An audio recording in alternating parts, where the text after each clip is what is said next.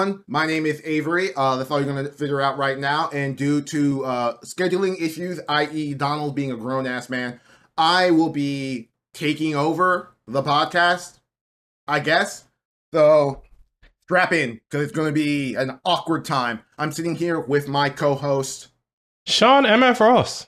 Today we're here to talk about where we're the two best members of Press X Star podcast. Yeah, sure.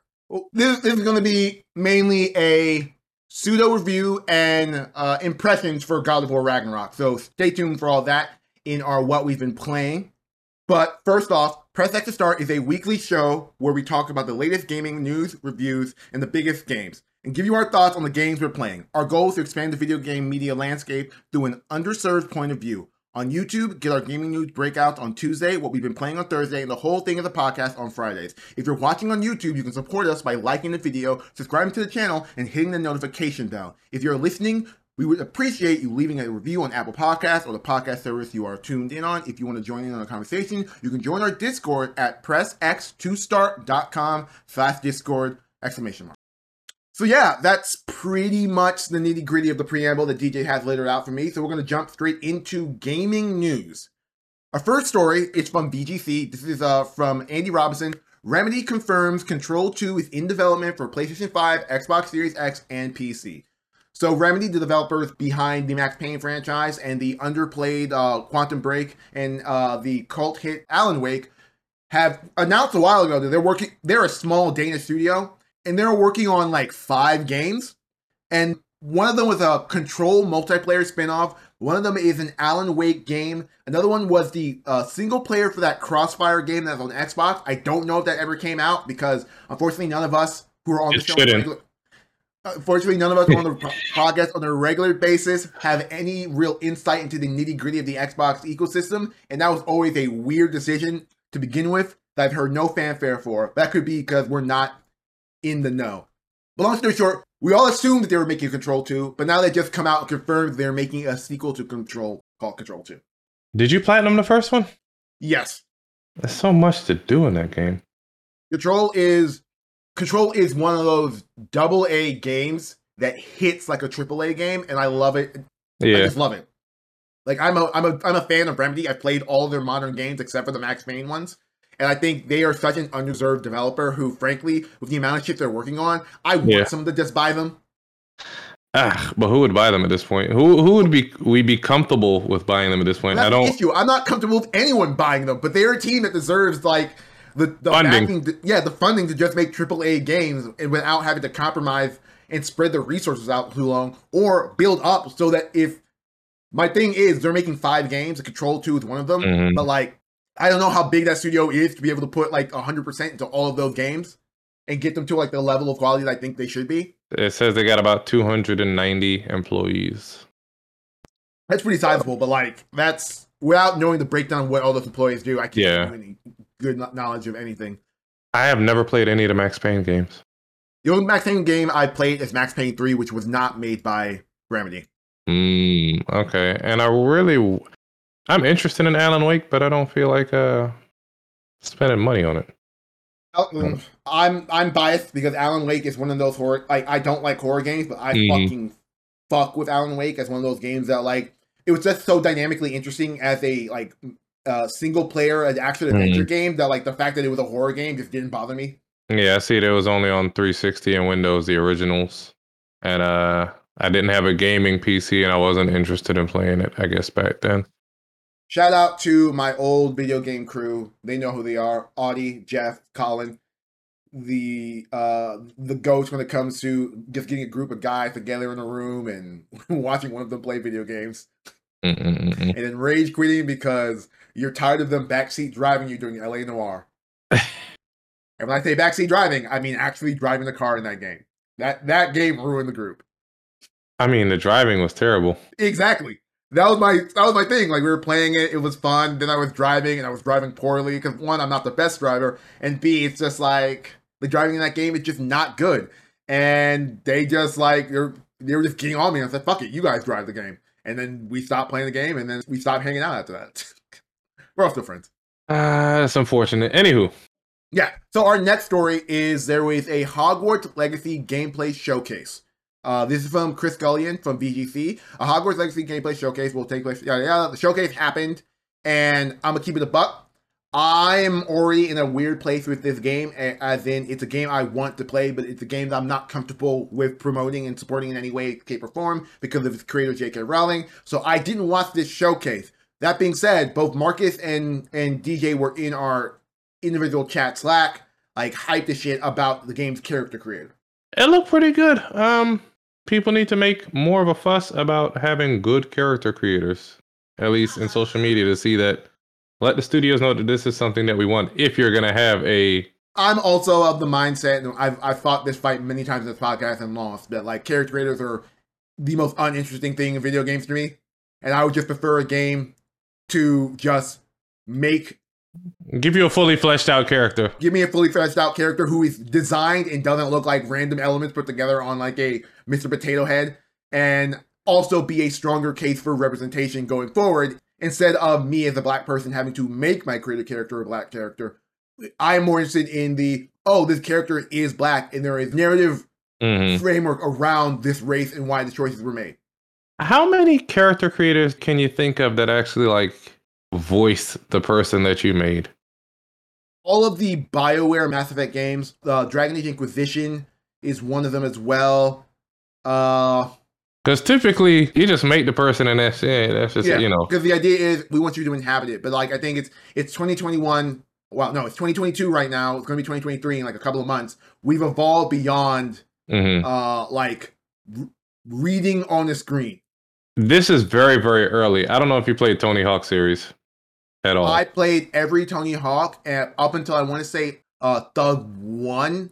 And then that, okay, that's exactly where I was going with it though, because you oh, can yeah, put your you, face in the game and it was voiced. Granted, didn't sound that great, or you know, it didn't quite mesh well, but it was very ambitious for the time. That was a PS2. Yeah, Sean, you watched you watched the showcase. Was there anything else notable to, to take away out of it beyond it was a showcase? Mm, I think we know all we're gonna know at least until the game actually comes out. So you're either interested or you're not. And um, I'll see what's coming up around the time of this game coming out to see if I even want to touch it.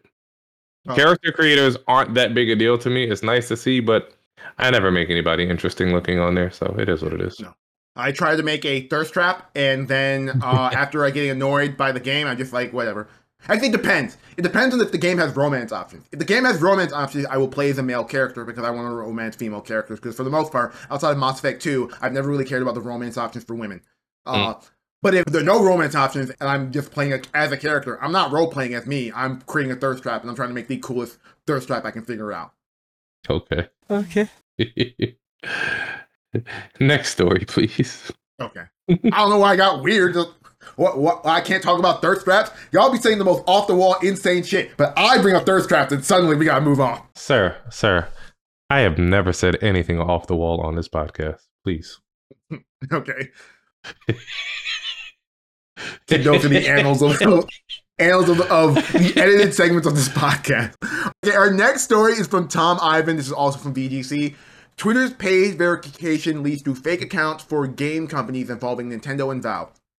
So this Ooh, is an actual. Yeah, this is actually a bigger story in the in the uh, the realm of just social media in general. Uh, yeah. uh, shout out to Elon Musk, the goat, for buying Twitter and just ruining it day one. The man spent nearly half amount of money actually spending for for Activision Blizzard and has probably cratered the value of that company immediately. immediately. So the big thing that he was talking about was Twitter Blue, which was everyone who's a micro uh, celebrity fights for a blue check mark. Because the minute you get a blue check mark, that's when people start noticing you. And like, mm-hmm. if I tweet at Shay XQC, I'm just a random face in the void to him. So like, that's not gonna matter. But if I tweet to him with a blue check mark, he at least will, for the most part, quote unquote, do the due diligence, say, oh, who is this person? So everyone yeah. wants a blue check mark. And Twitter's previous, I believe, uh, policies was we're going to verify who you are and look up a bunch of data so that we are aware that if, uh, let's say, uh, Nolan underscore North is the actual Nolan North or just a guy with a Nolan North face uh, p- uh profile picture, profile yeah. picture, in calling himself Nolan North. They had a dedicated team to doing that, and he fired them immediately. Yeah. So his big innovation is that he's going to allow people to pay for a check mark, people immediately notice that, like, especially people in the gaming industry, dude, that's going to fuck up everything because it's just going to allow people to troll. And he's like, no, it's not. And immediately, that's what people did. People spent the eight dollars for the blue check mark and immediately started creating accounts that are parodying and impersonating public figures, companies, uh, charities, people. I saw somebody make an account with a bank name and throw up a fake website to just capture info. Like, I don't know what this man was thinking. One of the big things that happened, and this is we'll get to the gaming stuff because Yeah. this is actually a more interesting topic. But like one of the big things that happened, like the, the company that owns the patent for insulin, someone created a fake account based on their company and say, "Hey man, we're giving away insulin for free now," and their stock cratered. And the best part about it is that afterwards, people sort of realized the scam that big pharma is when it comes to like uh most Yeah. medical discoveries, and like now they're dealing with the whole. I don't think we can go back to selling it for a hundred dollars now because the market is aware that we're fucking them. Good job, Elon. Yeah, fucking fantastic job. Holy shit. I cannot believe there was a period of time where people thought you were a cool dude. like there used to be hmm. a period of time when he was like, hey man, I released a fucking flamethrower. I made Tesla. And everyone was like, oh man, Elon Musk is really cool. But then you're like, nah, he's just a rich billionaire who He's just a guy. who's an idiot. But long story short, so people have created fake profile images of both Nintendo and Valve, and the Nintendo guy put up an image of Mario, putting up the middle finger, and now like, Woohoo! which is probably the number one search thing for Nintendo at the time on Twitter. Uh, I believe the Valve one, it was like, uh, the Valve one was like announcing this like new service called like Neon Prime or some bullshit. Ah, yeah, yeah, yeah. They're like, okay, that's not a thing. Uh, uh, someone created a Twitch parody account and said, hey man, we're changing the, the revenue splits. And Twitch ambassadors get 80 20, partners 70 30, affiliates 60 40, and non affiliates 50 50. So, like, Twitter's dead. Like, there was a, a couple of days when I thought, okay, this won't be that bad. a couple people said that he can't fuck it up any worse than it is. Because it's not like Twitter was the best service before he bought them. But after this, it's very clear that it's it's fucking It was teetering on the fence to begin with. yeah, it's a house of cards, and he just teetered it off. So for the most part, Twitter as a social media platform is going to fall apart. As an advertiser-friendly platform, it's probably going to crater because that's another thing that in this entire Elon thing is that advertisers started pulling back because they weren't sure what the effects were for this uh, Twitter thing, and then Elon proved to be an unstable person who now allowed people to create fake ads for brands and companies that are ruining their uh, financial bottoms. So Twitter is now probably losing even more money on top of the money they were already losing in this deal to begin with because of Elon. Uh, I think maybe like YouTube and Instagram and Snapchat will survive, but Facebook and Twitter are dying. Facebook should be fine because of its sheer size. As much as, as, as Uh uh he's killing it. Apparently, he's he's lost a good seven hundred million or nine hundred million or lost a lot because of VR and the metaverse Yeah. and all things like that. But Facebook as an actual uh, website Yeah. and brand, that is actually doing fine. It's the amount of people on it. It's like the amount of people that would have to leave it to make a dent in its financials is really small. It's one of those things why Mark Zuckerberg is sort of untouchable when it comes to uh, Facebook. Is that like the amount of money they make in just sheer ad revenue because the amount of traffic and visual people on it is just insane. yeah. Well, like Twitter is like they start losing people, and immediately Elon start crying on Twitter and blaming fake activists for for ruining his website. Hilarious. Yeah, Anyway, moving on from rich people problems. cool, cool, cool. So this is the part where DJ does subscriber plug. So this is me doing my best interpretation of the subscriber plug. I'm just gonna read what he said verbatim because I I don't, I don't feel like doing anything cool for this. Uh, before we talk about insert the item here, if you are watching us and have been enjoying this video so far, please like the video, hit the subscribe button, and especially hit the notification bell so you may stay up to date on our future videos. Your support keeps us going, and hitting the bell will keep you updated on our latest videos. Thank you. It sounds like a, uh, a hostage reading the note. Yes. Okay. So, in other news of companies just royally fucking up, we're still on VGC. This is Chris Scullion. FIFA's first post EA games will be blockchain titles. So, I want to preempt this at everyone keeps calling EA the worst company in the world. And I've always consistently said, y'all are some indoor kids who don't understand the realities of the world because They haven't been the worst in quite some time. they haven't been the worst ever. Like that's my point. Is that Mhm. like in the video game sphere, Activision Blizzard was probably worse than them, but Call of Duty so popular that no one talked about it. And Yeah. EA was just tripping over rakes in a yard publicly, which is why everyone was like, they're the worst. But yeah, yeah. But I'm preempting this to talk about the fact that months ago, FIFA and EA's deal ended. Yeah. EA is going forward with their FCG football club game, which is just going to be FIFA without the FIFA name, because that's all that. And FIFA, to fill the market for a FIFA game, has decided to partner with a bunch of crypto blockchain games, which is ironic because this is in around the same time that the biggest crypto company, exchange company in the world, F- FTX, has fallen apart because everyone realized it was a Ponzi scheme. My man funneled his money out to uh, another country and dipped the fuck out. This is why you don't leave all your crypto on a centralized platform. Keep it offline, cold storage, y'all. If you're gonna get into it. Uh, okay, but yeah, I would say that until you get to those situations where oh, I've lost my crypto because I've kept it in a, I've kept it in a non like insured place. If that makes sense. yeah. So like I think I think all crypto is garbage, but from all the research I've done, Coinbase seems to be the best version of all these crypto exchange places in regards to crypto and all that. I still think crypto and all that is bullshit, whatever. But like if you're investing in crypto and don't have the infrastructure to keep like your own back like heavily reinforced like Yeah. updated server space to hold your imaginary money, I guess you could use Coinbase. Eh. Coinbase is shitty too because if they if, if they're curious, like if they're suspicious of how you got the money or how much you got this money, they they'll hold on to your shit. But um, like I said, cold storage. If you know, you know. Okay, but yeah, so FIFA uh, post EA games will be blockchain titles. Uh, this is uh, so I'm going to read an expert. According to a press release by FIFA, gaming and esports are some of the fastest growing opportunities for FIFA as it continues to expand into new digital spaces. Platforms and games are already welcoming football fans on them. Uh, it adds new gaming integrations, all of which are designed with the Web 3.0 and the future of digital entertainment in mind, are playable around the tournament, and each have a unique twist on the biggest football tournament.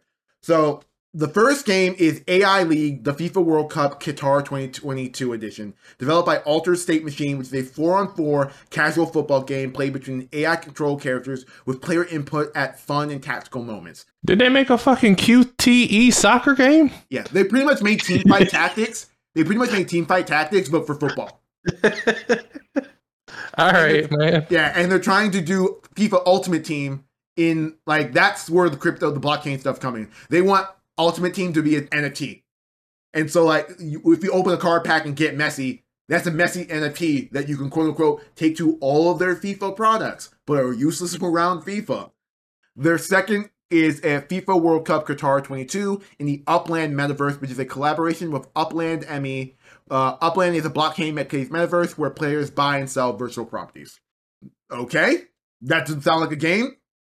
Uh, and their third is the FIFA World Cup Qatar 2022 on Phygtl.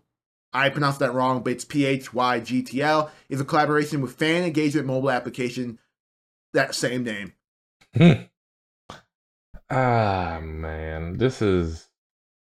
So I wonder if EA is going to be able to still use the football team's names and players, but just not the FIFA name. Because I know, like, I'm pretty sure if the I'm pretty sure they lose the FIFA name, but they can make individual contracts with players and teams to get all of Uh-huh. them in there outside of FIFA. So they're perfectly fine. I think the only so more likely is just more paperwork now. yeah, it's more paperwork, but it's actually it's maybe more paperwork and less money that they have to shell out individually in the company because they're no longer paying this massive brand. They're still just paying the the, the clubs and stuff. Yeah, um, because is it the NBA or the NFL Player Association where they have to go through them? I don't remember at the moment, but uh, this is quite different from the normal FIFA contract stuff. Yeah. But I, I don't play FIFA. That's a damn scam as well. Okay. Uh, let's see. Well, final two stories are going to be relatively Sodium related, and we're going to wrap this up. Keep this light. Uh, our next story is from VGC. This is from Tom Ivan. Sony has partnered reportedly with NCSoft to make a Horizon MMORPG. The game is said to be in development at the South Korean company behind Lineage and Guild Wars. I love Horizon Zero Dawn. It's one of my favorite PlayStation franchises. I feel like PlayStation is milking this goat really quickly and really fast. That being said, MMO RPGs aren't my bad because I don't have the bandwidth to just live in these worlds to truly enjoy them. Yeah. But it all depends on what the gameplay of this game is. Because if it is a standard point and click, one, this game's gonna be on PlayStation, so it probably can't be that on, on consoles.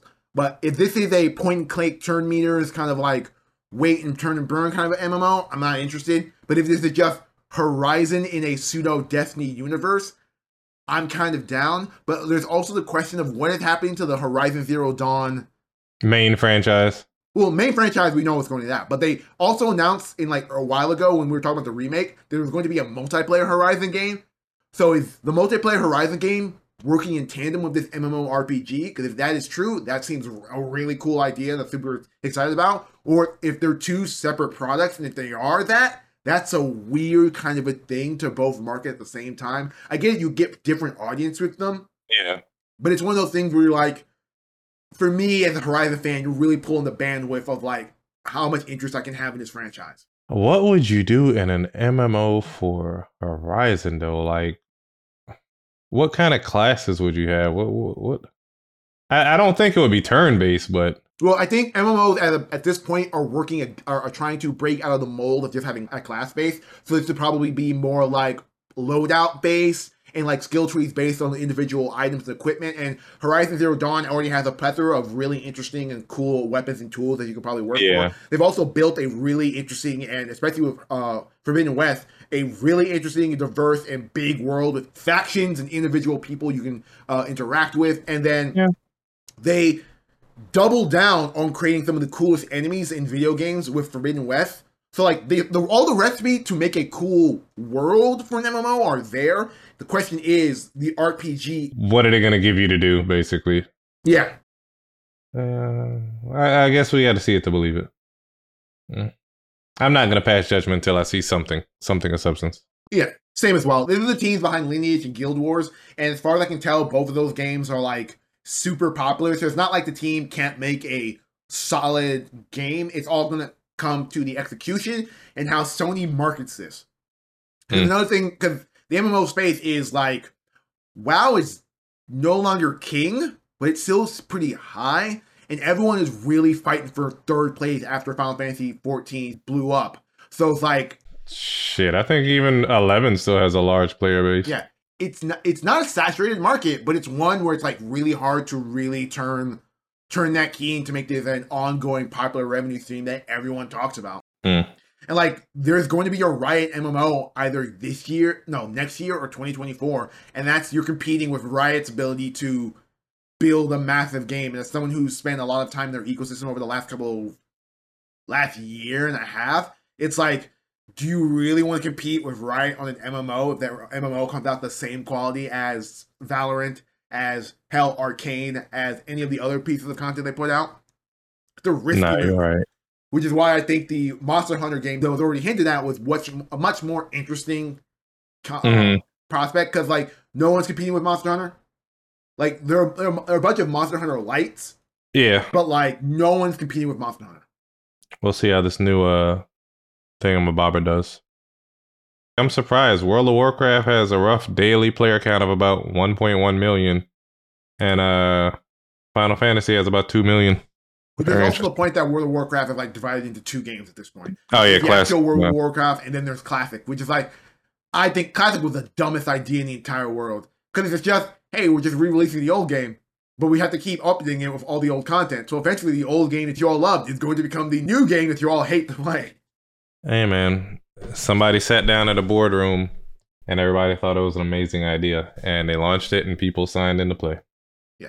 Okay, and our final story is from Andy Robinson. This is also from VGC. This was a very VGC uh, week in terms of news. Uh, I'm just going to come out and say they're in a world where I don't have Nibel anymore. VGC has been the best uh, website for me to go to to look Yeah. up news and have it well sourced and well researched and things like that. So shout out to them and their team. Uh, everyone should go read the articles that I'm mentioning in full detail and breadth because I do a lot of paraphrasing and things when I uh, when I bring the stories up as topics, and I think it's I think their work deserves to at least get the click, if that matters. Yeah. So yeah, Final Fantasy 16 is a PS5 exclusive for six months, Sony marketing claim. The upcoming sequel could be ported to PC after its exclusivity window expires. So Sony's relationship with Square Enix is fucking weird hmm in that in my head, there pretty much every big Square game is PlayStation exclusive. Like if Square knows that if it's going to be a hit just on brand alone, it's an exclusive. And so we live in a world where Final Fantasy VII remake has been out for going on two years now, Yeah. and and it's not showing up on Xbox. I was super surprised by that. Uh, I think the prevailing rumor is that whatever marketing deal Sony has with Square is that they have to wait till the entire remake franchise has come out before the exclusivity window ends. Which is like, okay, so Xbox fans won't see that game for uh, Rebirth comes out next year at the probably in winter of next year. So that's another two years after that. So 2025, 2025, 2026 is maybe when you see the third part. And then you're going to Uh, still have to wait another year after that. So the next Xbox, whatever they call it, will get Final Fantasy VII remake. Maybe.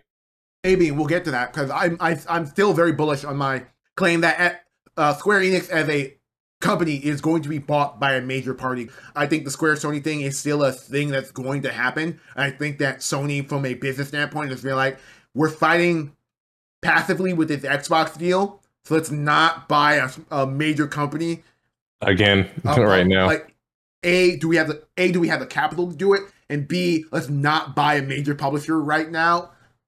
Oof. But yeah, all the games are pretty much exclusive, and the it was clarified because of Sony marketing that the window for 16 is only six months, and then it was further clarified after the fact that this window is only for console. So the Hmm. game is going to show up in six months on PC, Yeah. and then a year later for Xbox. That's if Square is still an independent company going forward. Ah, this affects us n- one, not one way or the other. I think we're both gonna get this day one on PS5 regardless. Yes. Yeah. So, yeah. Uh, so this is, I believe, where we put the ad. Hey there. Have you been enjoying this episode? You have? Great. Well, if you're listening to the podcast, then do us a favor and leave us a review on the podcast platform you're using. If you're watching this, then like the video, subscribe to our channel, and hit the bell so you won't miss out on any of our future videos. Check out pressx2start.com to find information about us, the podcast, links to all of our social media channels, and to join our Discord. Thanks so much. We appreciate your support. Now back to the podcast.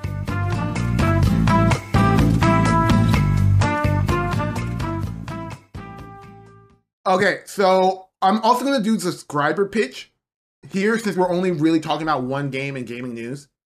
Though looking at the script, do you didn't have a subscriber pitch, but subscribe everyone. Just if you see press X to start in any social media platform, hit the subscribe button. Our social media managers are hard at work trying to put out content that you will enjoy, or at least remind you that we are a podcast on many platforms. Indeed. What we have been playing. Let's try to keep it spoiler free as possible. Yes.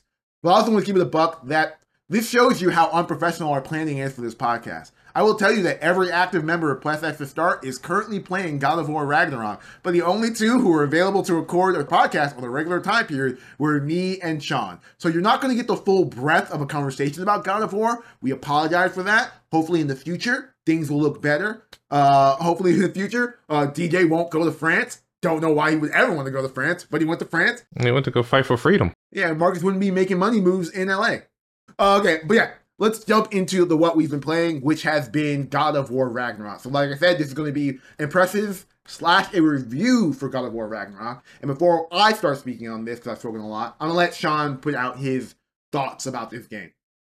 Man, there are so many quality of life improvements on this game. Um climbing. I like how they uh give you that little quick climbing with the blade what's it called? The blades of chaos? You can just zip up, you know, up a wall with the blades of chaos. Or like uh when you kick down a chain to climb, you know, for later use to climb. I think in the first game, you kick down the chain and you immediately climb down it. No, I don't want to do that. I just want to do this for later, you know. Um this game Avery has finished it already, so I don't know. But to me, this game feels massive so far. There are so many things to do. I, I, am trying to keep it as spoiler free as possible, but just all the things you can upgrade and collect and expand upon and skills, and then you can upgrade your skills that you have already upgraded, and it'll make sense once you actually play the game. But um, this is potentially my game of the year.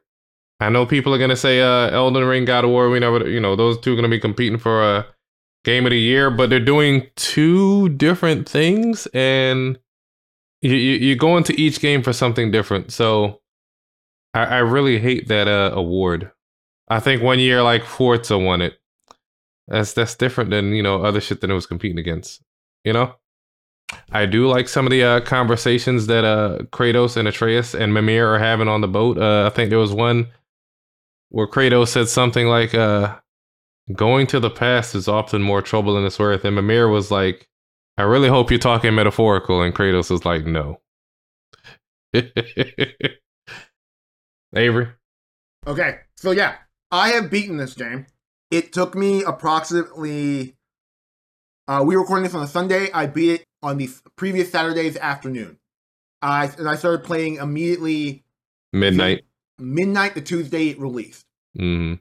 Same. So I put a good four to five days into this game, and I will say that this is a very good and well-made game, and there are so many things it does and excels at, and excels at them to a level that's just marvelous. Like the game's scale, uh, the game's characters, the game's conversations. Like this probably has the best writing in the game I've in all aspects I've ever experienced in terms of like conversation. Like there's not a single conversation yeah. characters have that I'm just sitting there going like, this is bad writing. Shut the fuck up. I don't want to hear this. Yeah. Uh, that being said, I did not have fun playing this game. Mm. This game is very much a 7.58 game to me. As far as the straight gameplay? Uh, subjectively. I think objectively this game is a nine, and I think its story carries it to a 10. Mm-hmm. But I think if I, Avery Williams, had to give a score right now, it would be like a 7.58. And I'll tell you what, I was the most negative about the original God of War on the original podcast when we talked about it. And my critiques were that I didn't really like the gameplay. And I found the game's ending very deflating because the game's ending felt very much like a part one of a story and not the conclusion of a story. Like the game crescendo to a point and just kind of petered off an edge. And like it's a really beautiful ending cut out. But like when I take the entire ramp up to the finale and get to the end, I'm just like, I was left unsatisfied. I remember being in a room with DJ if he was playing the game and getting to the ending, and he was like, "Huh, was that it?" And I'm like, "Yeah, that's the game's ending." And I'm like, mm. "I feel like it was a complete story. They his wife died, and they went to go spread her ashes, and they had an adventure along the way. But ultimately, I don't feel like it was a, a part one. I understand what you're saying, but do you okay to, to, that point? Do you think Avengers: Infinity War is not the part one to Endgame? I don't. Infinity, I, Infinity War is a complete story. It tells a complete ABC story, but yeah. it, it's very much a part one to a greater story that's split into two movies. Uh, I, I, I, I get what you're saying. I just I just don't think it was a unsatisfying ending, as you say. I felt it was unsatisfying at the time, and I still think I, I look back and I think about it, and I think these are a lot of really great things happened in this game. But if like I compare it to like sort of I, I just it was unsatisfying for me at the time. You can go back and find those old podcasts, and maybe you can get my exact words of how I felt about that at the time. But yeah, so those are my two critiques. And mm. for God of War 2, for my playing of the game, none of those really got better. I think the, from a gameplay standpoint, they've added so much stuff into the game and things you can do and way to vary up the gameplay, but I still do not have fun playing this game. Like every time What is get, it about it you don't like? Every time I get into an open area and I can feel an encounter happening, I'm just like, okay, I'm gonna die here for the 15th time because I'm gonna get into a fight and someone from uh, outside my field of view is going to hit me in the back of the head for 75% of my health. Why are you getting hit for that much of your health, dude? At the like, I beat the I beat in the game. I did a lot of the background stuff, uh, but like the amount of damage that certain enemies can do is uh, insane. That I can agree, but how much did you upgrade your armor. Dude, I everything was up like before we Uh. get to oh he's playing the game wrong. I'm not. I don't think that. I'm just thinking. It, it's an, it, yeah, it's going to be a narrative based on how I'm about about to talk about this.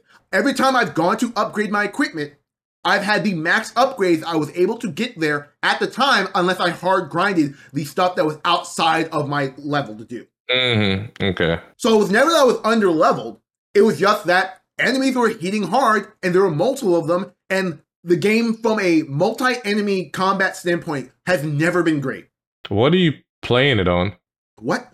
What difficulty were you playing it on? I'm playing on the base difficulty. Uh. Okay. So like this is my this is my same critique from God of War One that like if I got to a fight with more than two enemies and this game loves spawning enemies behind you and the game also loves saying father behind you a second after you've been hit in the head by someone behind you.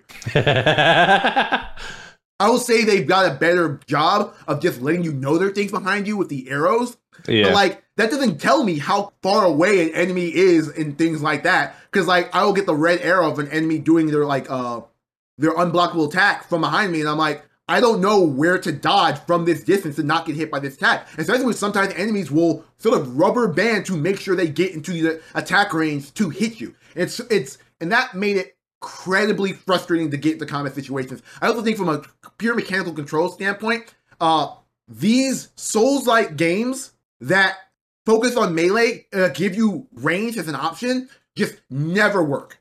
Like it's so awkward to pull out the axe and throw it in the middle of combat because the game does not give you like for every other game that does this, they recognize oh our combat's gonna be frenetic. We're gonna give you a little bit of slow mo, so at least you can get your bearings on this throw, so you can be accurate. and There's value to it.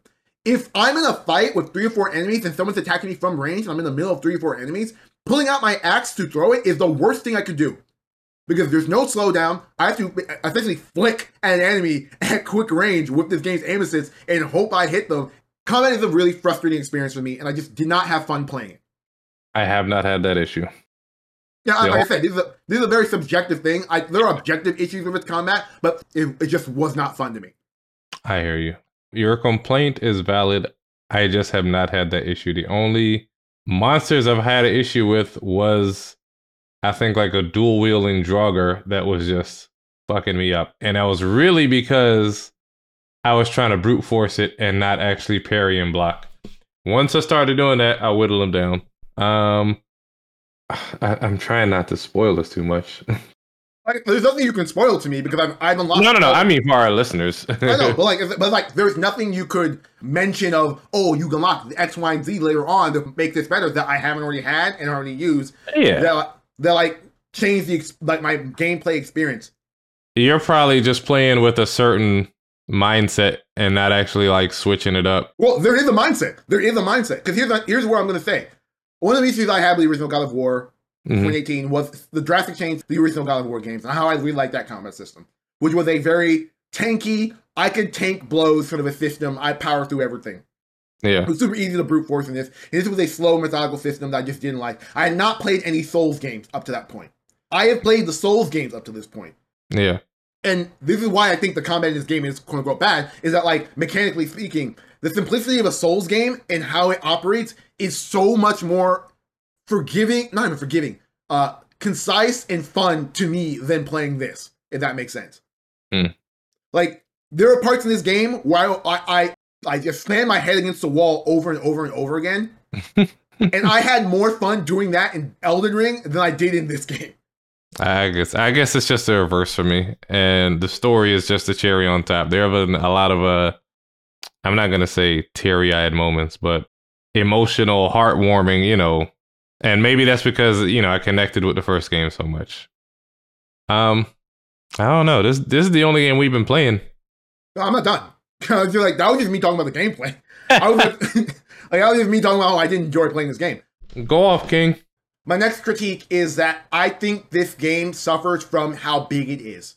Mm. In that, like I said, I'm gonna reiterate, the writing in this game is fantastic. Every character conversation is a joy to listen to and hear, and I I love having them. Mhm. But this game, once the game starts talking about its main subject, the way they talk about that main subject over and over and over and over and over and over again till you get to the end of the game is just such a victim of video gaming needing you to do something. Like, because this is this is spoiler stuff. and I don't want to really talk about this. Yeah. Because they reiterate, like, because like once actually I don't have to spoil this because it's in the fucking title. Once Yeah. they start talking about Ragnarok, that's literally all they All talk they about. talk about, yeah. All they talk about. Whether we should do Ragnarok, whether we should stop Ragnarok, whether you should be doing Ragnarok, whether I should stop doing Ragnarok. It's just like at a certain point, it just gets like come Annoying let's to you. just get on with Ragnarok. I've I've been I've been doing really poignant story missions that are really great for the characters, but it all Mm. just comes back to should we be doing Ragnarok? I think that is another aspect where it suffers. I think the pacing of the narrative is kind of uneven, and it gets to I think another point I had about the game's ending, which I think the scope of the game's ending is Mhm. fucking fantastic.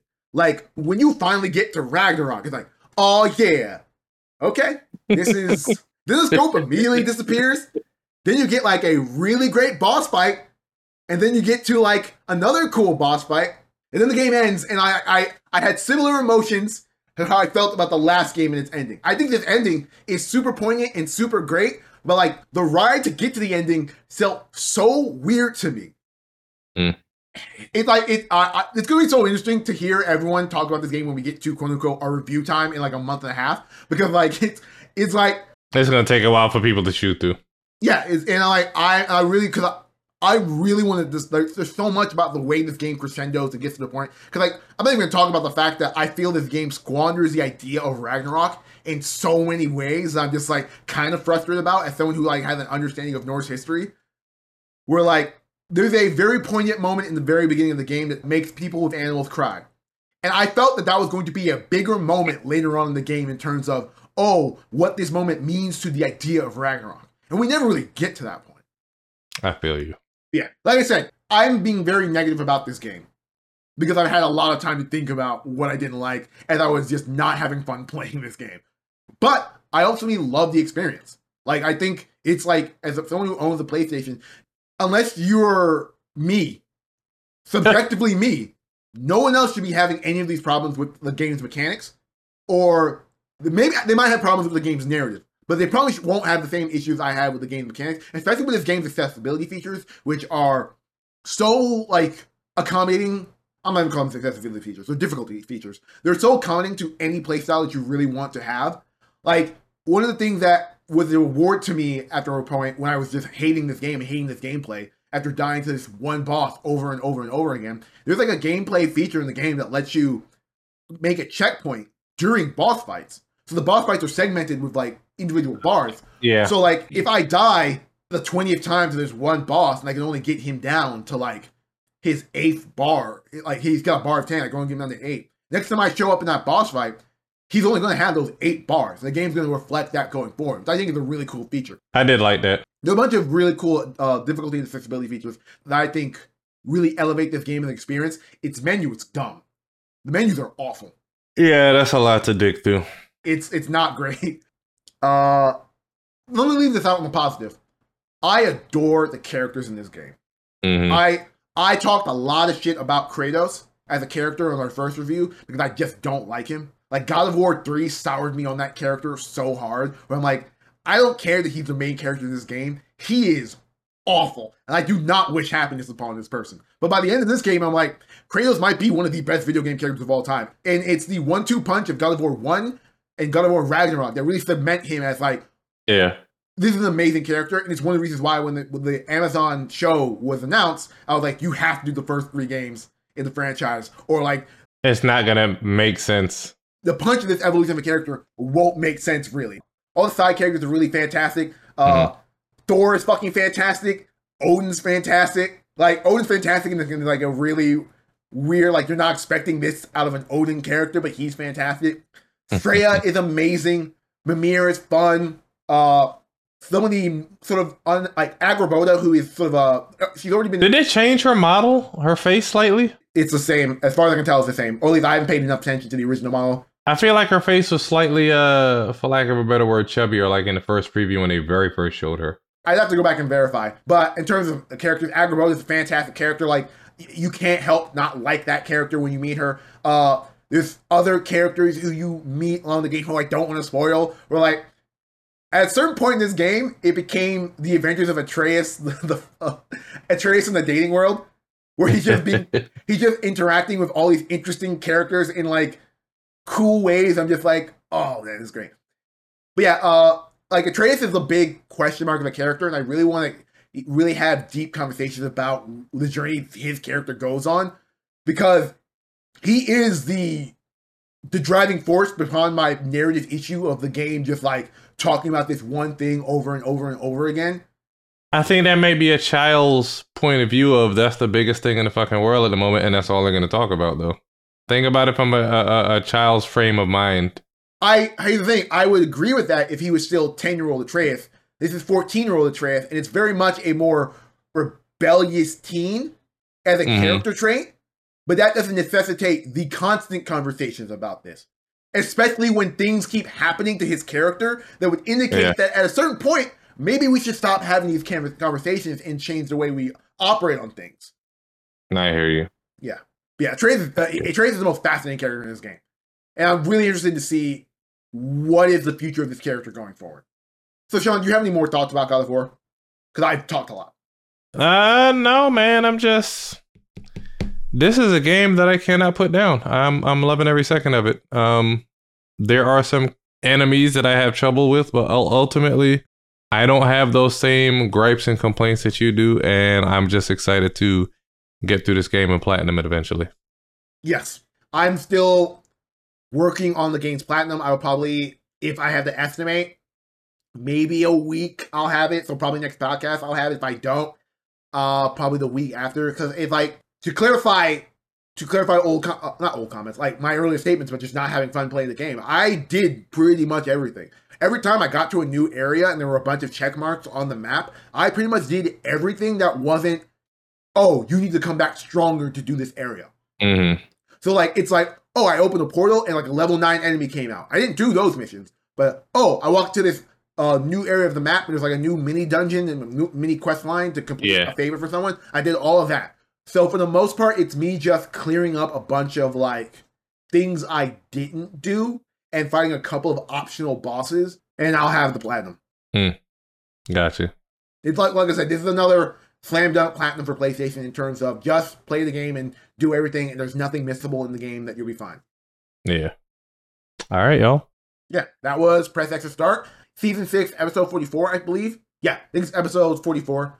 Uh yeah. This has been a two-hander episode where I did a lot of talking, but I'm also in the middle of trying to make sure the podcast doesn't burn the fuck down right now. Uh, Uh, and it looks like I am more than equipped to do all this shit. So, DJ, you might be out of a job. JK, you definitely need to come back and do this because I've still not figured out a lot of this and how to do it. So, please come back and please don't come back French. Au grass farm a volé mes paiements rouges. A fat woman has stolen my hot peppers. Baby, come back. Hi, everyone. Deuces.